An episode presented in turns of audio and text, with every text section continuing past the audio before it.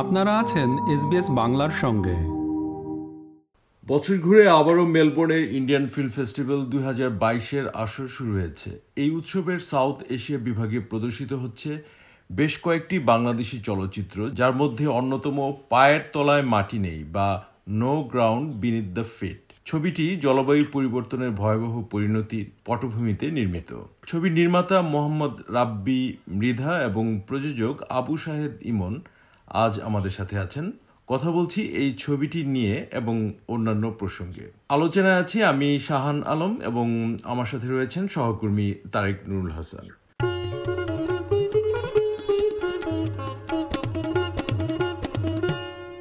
মোহাম্মদ রাব্বি মৃধা এবং আবু শাহেদ ইমন এসবিএস বাংলায় আপনাদের স্বাগত। ধন্যবাদ। ধন্যবাদ। প্রথমেই রাব্বির কাছে আমার প্রশ্ন। আমরা যতদূর জানি যে আপনার ছবিটি পায়ের তলায় মাটি নেই। এটা জলবায়ু পরিবর্তনের ভয়াবহ পরিণতির পটভূমিতে নির্মিত। আমাদের কি এ বিষয়ে আরেকটু ব্যাখ্যা করা যাবে? এই গল্পটা যখন আমি আসলে লিখি তখন হচ্ছে আমাদের এখানে ভয়াবহ বন্যা হয় দুই হাজার উনিশের দিকে। তো আমাকে আসলে সবসময় আহ, পারিপার্শ্বিক ঘটনাগুলো সবসময় আমাকে ই করে আর কি মানে ইন্সপায়ার করে কোনো কিছু লেখার ক্ষেত্রে বা অনুপ্রাণিত করে। তো তখন আস- আসলে, এমন একটা পরিস্থিতি আমি যখন লক্ষ্য করলাম যে এইটা আসলে রোল করে করে প্রতি বছরই আমাদের বাংলাদেশে একটা টাইমে এটা হয়। মানে বিশেষ করে এইটা যখন হয় তখন হচ্ছে ইন্ডিয়া থেকেও আমাদের তিস্তার গেট খুলে দেওয়া হয়। মানে সবকিছু মিলায় এমনিতে তো আমাদের একটা যে অবস্থা দেশের, তো এই যে একটা একটা পরিস্থিতি দাঁড়ায়, এইখানে অনেক তো কাছের যারা মানুষজন আছে মানে আমার খুবই রিলেটিভ কিছু মানুষজন যাদের কাছ তাদেরকে দেখে আসলে আমি খুবই ইন্সপায়ার ওইখান থেকে আসলে গল্পটা লেখা আসলে। তো এটি কি আপনার প্রথম ফিচার ফিল্ম এরপরে আসলে গল্পটা যখন আমার লেখা হয় তখন হচ্ছে আমি এটার ফার্স্ট ড্রাফট নিয়ে আমি আসলে আমার প্রডিউসার আবু সাইদ ইমন ভাইয়ের সাথে দেখা করি। আমি ওনাকে এটা গল্পটা পিচ করার পরে বাদ বাকি স্টেপগুলো আসলে সবকিছু ইমন ভাইয়ের উপরে উনি আসলে ওনার স্টেপ নেয়া। এরপর আমি জাস্ট মনোযোগ দিয়ে ছবিটার পিছনে কাজ করে যাই। আর পরে তো রেজাল্ট আমি দেখতে পাচ্ছি একের পর এক। তো এই ছবিটা তো বেশ কয়েকটা ফিল্ম ফেস্টিভ্যালে এন্ট্রি পেয়েছে তাই না? দেখানো হয়েছে। জি। এটা কি আপনার প্রথম ফিচার ফিল্ম এর আগে কি আর কোনো ফিল্ম করেছেন? এটা আমার প্রথম ফিচার ফিল্ম এর আগে আমি আসলে একটা ফিল্ম যেটা আসলে কমপ্লিট হয় না এটা এখন কমপ্লিট হয়েছে আসলে যেটা আমার আচ্ছা। সেকেন্ড এখন। এইটা আমার একদমই প্রথম ফিল্ম তো একজন নতুন বা নবীন নির্মাতা হিসেবে আপনি কি কি চ্যালেঞ্জ অনুভব করেছেন? আসলে নতুন নির্মাতা হিসেবে তো আসলে অনেক চ্যালেঞ্জ নিতে হয় মানে মানে অনেক চ্যালেঞ্জের সামনে মুখোমুখি হতে হয়। তো সেক্ষেত্রে আসলে প্রথম চ্যালেঞ্জটাই ছিল আমার প্রডিউসার একজন প্রডিউসারকে কনভিন্স করা। এইটা একটা বড় চ্যালেঞ্জ ছিল, যেটা আমার সলভ হয়ে গেছে ইমন ভাই ইমন ভাই আমার সাথে অ্যাড হওয়ার কারণে। আচ্ছা। এরপরে আসলে যে অনেক চ্যালেঞ্জ যেগুলো আসলে চ্যালেঞ্জ বা আসলে চ্যালেঞ্জ না মানে অনেক রকম কিছুই আসলে ফেস করতে হয়েছে যেটা আসলে মানে অনেক রকম প্রতিবন্ধকতা। তো আসলে আমি দিন শেষে আসলে আমি খুবই হ্যাপি যেটা আসলে ফাইনালি আমরা শেষ করতে পারছি। আমার একটা প্রশ্ন ছিল রাব্বির কাছে। নতুন পরিচালক হিসেবে আপনি যেটা বললেন যে আহ, প্রথম চ্যালেঞ্জ ছিল একটা প্রডিউসার খুঁজে বের করা।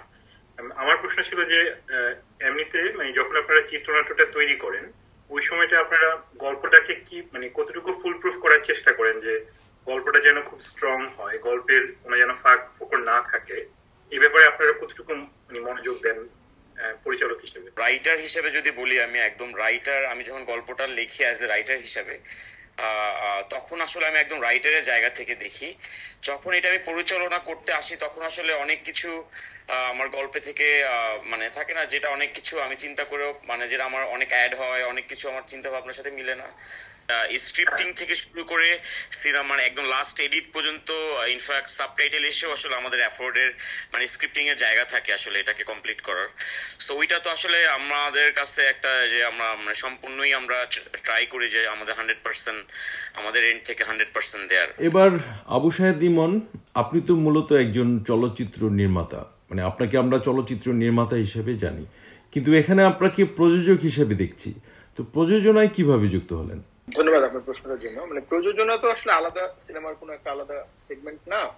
প্রযোজনায় যুক্ত হয়েছে মূলত হচ্ছে দুঃখ থেকে আর বাংলাদেশে ভালো প্রযোজক নেই। যাদের পকেটে দুইটা পয়সা আছে ওরা বিশ্বাস করে যে ওরাই হচ্ছে প্রযোজক হয়ে গেছে আর কি।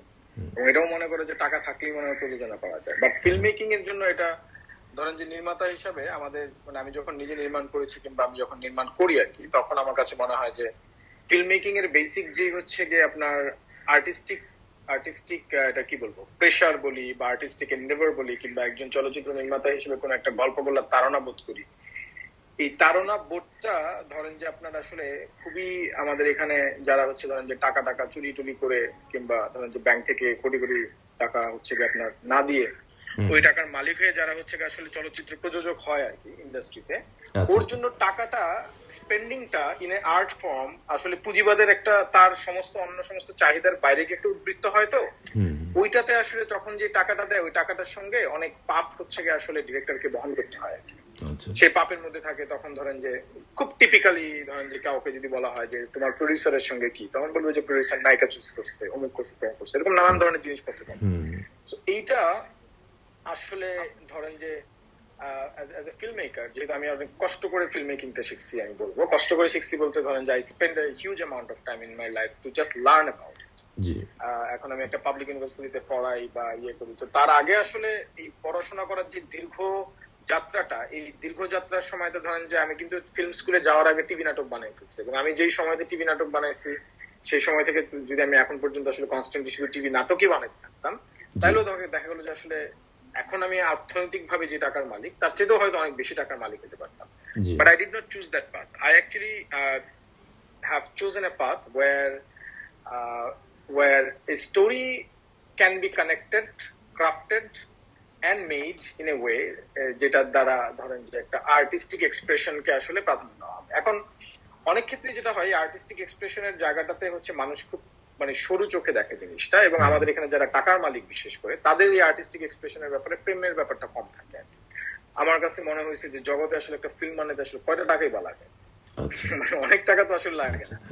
সিনেমাটা যদি ধাপে ধাপে আসলে একটু স্ট্র্যাটেজিক্যালি করা যায়। So this is actually producing so producing এর যে ইন্টারন্যাশনাল সংজ্ঞা হ্যাঁ। এটা বাংলাদেশ ভূখণ্ডে এসে কিন্তু চেঞ্জ হয়ে যায়। Change, So আসলে- producer does not have to have a, a, a big amount of money. It's more creative synergy with the director, believing in that project, and kind mm. of uh, doing the part that will make the director to do the thing. So Rabbi যখন আসলো রাব্বিকে যদি আমি আসলে খুব interview নিয়ে সূক্ষাদি সূক্ষ্মভাবে ওর গল্প বিশ্লেষণ করে তারপরে কোন কোন নায়িকা হবে এটা একটা বন্যা দুর্গতদেরকে নিয়ে একটা মানে গ্লোবালি কি বলে পরিবেশ এবং হচ্ছে গিয়ে জলবায়ু পরিবর্তন নিয়ে ছবি দর্শক দেখবে কি দেখবেন এটা কোনো গ্যারান্টি নাই এরকম একটা ভঙ্গিতে যদি আসলে জিনিসটাকে খুব বাণিজ্যিক দৃষ্টিভঙ্গিতে দেখতে চাইতাম আর কি তাহলে এটা আসলে হতো না। So আমি আসলে প্রযোজক হয়েছে এই কারণে আমার ছবি থেকে প্রযোজনা করতে আসলে আমি আসলে যেমন প্রযোজক আমি আসলে আমার মতো একজন প্রযোজক চাই। সো আচ্ছা এটার এক্সাম্পল তো সেট করার কোনো উপায় নাই। সো আপনি তো আসলে বলতে পারবেন না যে আপনি এই কারণে প্রযোজকটা চান। সো আমি জানি যে আমি এক্স্যাক্টলি কোন রকমের প্রযোজকটা চাই আমি আমার মতো একজন প্রযোজক চাই। এবং এটা পাওয়াটা খুবই ডিফিকাল্ট আর কি সো ওই কারণে প্রযোজনায় আসা নিজের কাছে নিজের একটা এক্সাম্পল সেট করার জন্য আপনি তো জালালের গল্প ছবি বেশ সারা জাগিয়েছিল আমার যতদূর মনে পড়ে। ছবিটি বেশ কয়েকটা ফিল্ম ফেস্টিভ্যালে দেখা হয়েছিল হ্যাঁ। কিন্তু এরপরে কিন্তু আপনাকে কোনো আহ, মানে চলচ্চিত্র পরিচালক হিসেবে একবারই দিয়ে দিলাম আর কি হ্যাঁ, জি। আপনার আসলে যে কোনো একটা আর্টিস্টিক এক্সপ্রেশনকে ক্রাফট করার জন্য আপনার নিজেরাও যেহেতু দেশের বাইরে থাকেন জানেন যে আপনার নিজের লাইফের বেসিক যেই আপনার মৌলিক চাহিদাগুলো আছে খাদ্য বস্ত্র বাসস্থান শিক্ষা চিকিৎসা এবং এগুলার বাইরে গিয়ে যখন আপনি আসলে বাঙালি মধ্যবিত্ত মুসলমান স্বামী পুরুষ পিতা হয়ে যাবেন দেখেন আপনার হচ্ছে আসলে মাল্টিপল রেসপন্সিবিলিটি থাকবে। এবং এই রেসপন্সিবিলিটিটা চলচ্চিত্র নির্মাতা হিসাবেও প্রযোজ্য আর্টিস্ট হিসেবেও প্রযোজ্য।